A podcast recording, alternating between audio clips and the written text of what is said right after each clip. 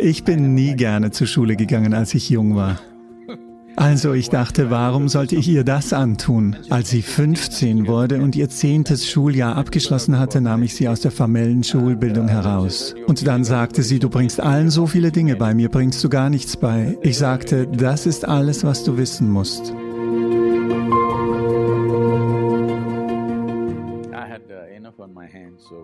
Ich hatte genügend Dinge zu erledigen, sodass ich nie den Gedanken fasste, wir sollten ein eigenes Kind haben. Aber meine Frau sagte zumindest eins. Ich sagte nun gut eins, nur eins. Und so geschah das. Und ab dem Alter von, als sie noch ein Baby war, drei, dreieinhalb Monate alt, fuhr ich quer durch Südindien mit ihr angeschnallt auf meinem Vordersitz im Auto, während ich alleine fahre.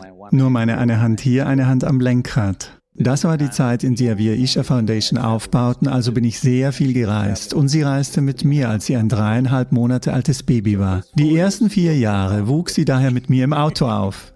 Und in den Häusern viele Menschen. So traf sie Tausende von Menschen und sie lernte, wie man Teil eines jeden Zuhauses wird, überall, ob es ob es ein sehr wohlhabendes Haus in der Welt ist oder du weißt schon, ein Stammeshaus, wo fast überall, wo ich blieb, sorgte ich dafür, dass sie allem ausgesetzt war. Ich wollte nicht, dass sie Vorurteile oder Privilegien entwickelt über die Wahl, wo man ist und wo man nicht ist. Und als sie drei Jahre alt war, kannte sie mindestens 1000 Menschen beim Namen. Sie, die sie als ihre Freunde betrachtete, haben definitiv nicht ihr Alter, alles erwachsene Leute. Also ein enorm enormer Umgang mit Menschen. Und ich dachte, ich werde sie nicht in die Schule schicken, weil ich, ich bin nie gerne zur Schule gegangen, als ich jung war. Also dachte ich, warum sollte ich ihr das antun? Dann ist das Einzige, was ich ihr nicht bieten konnte, Kinder in ihrem Alter. Also schickte ich sie auf eine Schule, die nicht so wettbewerbsorientiert und nicht so antreibend ist. Also suchte ich nach einer Schule, die von Jay Krishnamurti gegründet wurde und ich schickte sie dorthin, damit es einfach ist und ich sagte, von hier an schonst du mein Mädchen, denn ich will nicht, ich werde nicht auf ihr Zeugnis schauen. Ich werde nicht fragen, welchen Rang du hast. Ich werde nicht fragen, was du einmal werden wirst. Du musst dich also nicht um ihre Noten oder akademischen Leistungen kümmern. Wenn sie spielt, wenn sie gut ist, bin ich glücklich. Sie wächst, sie muss gut essen. Wenn sie gut spielt, wenn sie lacht, wenn sie singt, wenn sie tanzt, ist alles gut für mich. Das besorgt mich nicht, weil als ich in der Schule war, war ich bei jedem Test sehr konstant. Ich habe immer sechs Nullen bekommen weil ich nie ein Wort auf irgendeine Seite geschrieben habe. Wenn Sie darauf bestanden, schrieb ich meinen Namen, ansonsten würde ich nicht schreiben. Und als die Abschlussprüfung kam, arbeitete ich nur für 35 und bekam immer 35, 36, kalkulierte einfach. Ich saß nie länger als 30 Minuten in einem Prüfungssaal. Beim ersten Leuten bin ich immer draußen. Und ich kalkulierte einfach, was es braucht, um mit meinen Freunden in die nächste Klasse zu kommen. Und das ist alles, was ich tat. Warum ich das erzähle? Die ganze Sache, die ich als Kind beobachtet habe. Wenn das Zeugnis jeden Monat kam, weinen einige Kinder im Klassenzimmer, weil sie nicht die Noten bekommen haben, die ihre Tigereltern wollten. Und manche stolzieren herum, weil sie Erster oder Zweiter oder was auch immer sind. Ich, wann immer der Lehrer mir die Karte gab, dieses Zeugnisding, nahm ich es einfach und gab es meinem Vater. Ich öffnete und sah es nie, weil ich dachte, dies ist eine Transaktion zwischen dem Lehrer und meinem Vater. Ich wollte mich nicht einmischen und sehen, was sich dort abspielt. Daher bat ich vor allem den Schuldirektor, mach dir keine Sorgen um die Ausbildung meines Mädchens. Ich will einfach, dass sie mit Kindern ihrer Altersgruppe zusammen ist. Sie ist gut, achte nur darauf, dass sie gut ist. Das ist mein einziges Anliegen. Sie ist gut, sie spielt, sie lacht, sie hüpft und tanzt. Ich bin damit zufrieden. Also als sie, als sie 15 wurde und ihr zehntes Schuljahr abgeschlossen hatte, nahm ich sie aus der formellen Schulbildung heraus und weil es der Traum ihrer Mutter war und das Mädchen auch sehr daran interessiert war, brachte ich sie zum Tanz. Und sie ging zum Bharatanatyam und jetzt ist sie eines der aufstrebenden Künstlerinnen des Landes. Ich habe sie also nie wie ein Kind behandelt, das ist das Erste. Seit ihrem zweiten Lebensjahr, als sie zu sprechen begann, behandelte ich sie immer als Gleichgestellte, als eine Erwachsene. Ich habe alles Mögliche gemanagt. Du weißt schon, wir bauen eine Stiftung auf. Sie wird von Freiwilligen geführt.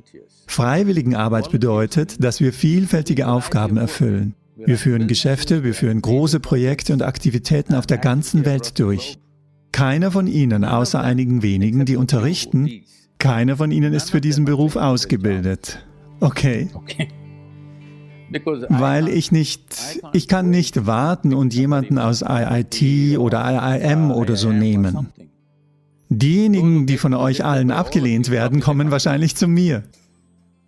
Wer auch immer kommt, ich nehme sie und stecke sie in diesen Job, in jenen Job, in alle Arten von Jobs. Was also mit einem Wort getan werden kann, muss ich mit 100 Worten sagen, damit sie es verstehen, damit sie an der Sache dranbleiben, damit sie engagiert bleiben, damit es weitergeht. Und jeder, weil sie Freiwillige sind, du kannst sie nicht feuern.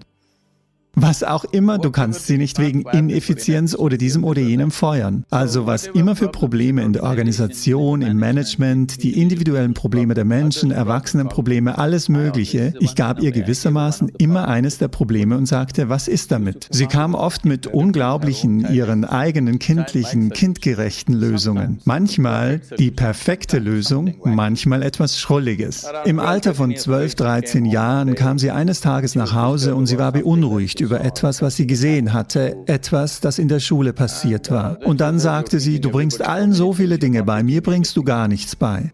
Ich sagte, schau, ich bin nicht dafür bekannt, unaufgefordert zu lehren. Jetzt bist du gekommen, nun setz dich.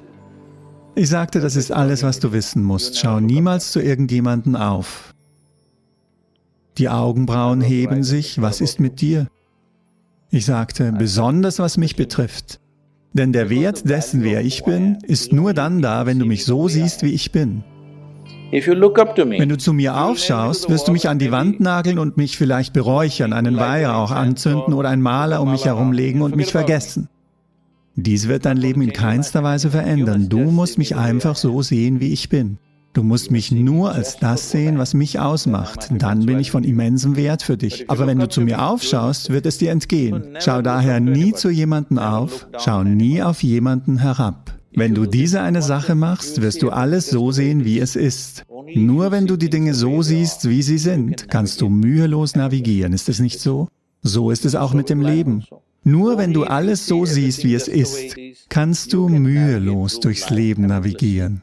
Das ist die einzige Fähigkeit, die du deinem Kind mitgeben musst. Deshalb behandelte ich sie immer wie eine Erwachsene und versuchte nie, mich über sie zu stellen. Das ist die grundlegende Führung, die ich gab, dass sie weder zu jemandem aufschauen noch zu jemandem herunterschauen braucht. Schau dir einfach auf gleicher Augenhöhe an, wie es ist. Einfach lernen, das Leben so zu sehen, wie es ist. Aufzuschauen ist eine Lüge, herabzuschauen ist eine Lüge. Aufzuschauen kommt von einem bestimmten Vorurteil, herabzuschauen kommt von einem bestimmten bestimmten Vorurteil. In der Lage zu sein, jedes Leben, alles, was auch immer es ist, so zu behandeln, das ist, das ist unsere Kultur. Ich möchte, dass du das verstehst. Es spielt keine Rolle, ob ein Papier, nur ein Blatt Papier. Als wir aufgewachsen sind, ein Papierblatt, darauf kannst du nicht treten. Ja oder nein? Viele von euch sind so in ihrem Zuhause aufgewachsen. Nur ein bedrucktes Papier, das ist nichts. Vielleicht sind die Nachrichten Unsinn, aber du sollst nicht darauf treten, weil du dich dadurch selbst erziehst. Wenn du auf die Erde treten willst, willst, verbeugst du dich vor ihr. Du schaust nicht zu etwas auf oder auf etwas herab. Was du für deinen Gott tust, das tust du für alles. Dies, ohne in irgendeiner kulturellen oder religiösen Weise darüber zu sprechen, habe ich einfach in ihrem Leben hervorgebracht und ich denke, es hat wunderbar gut für sie funktioniert.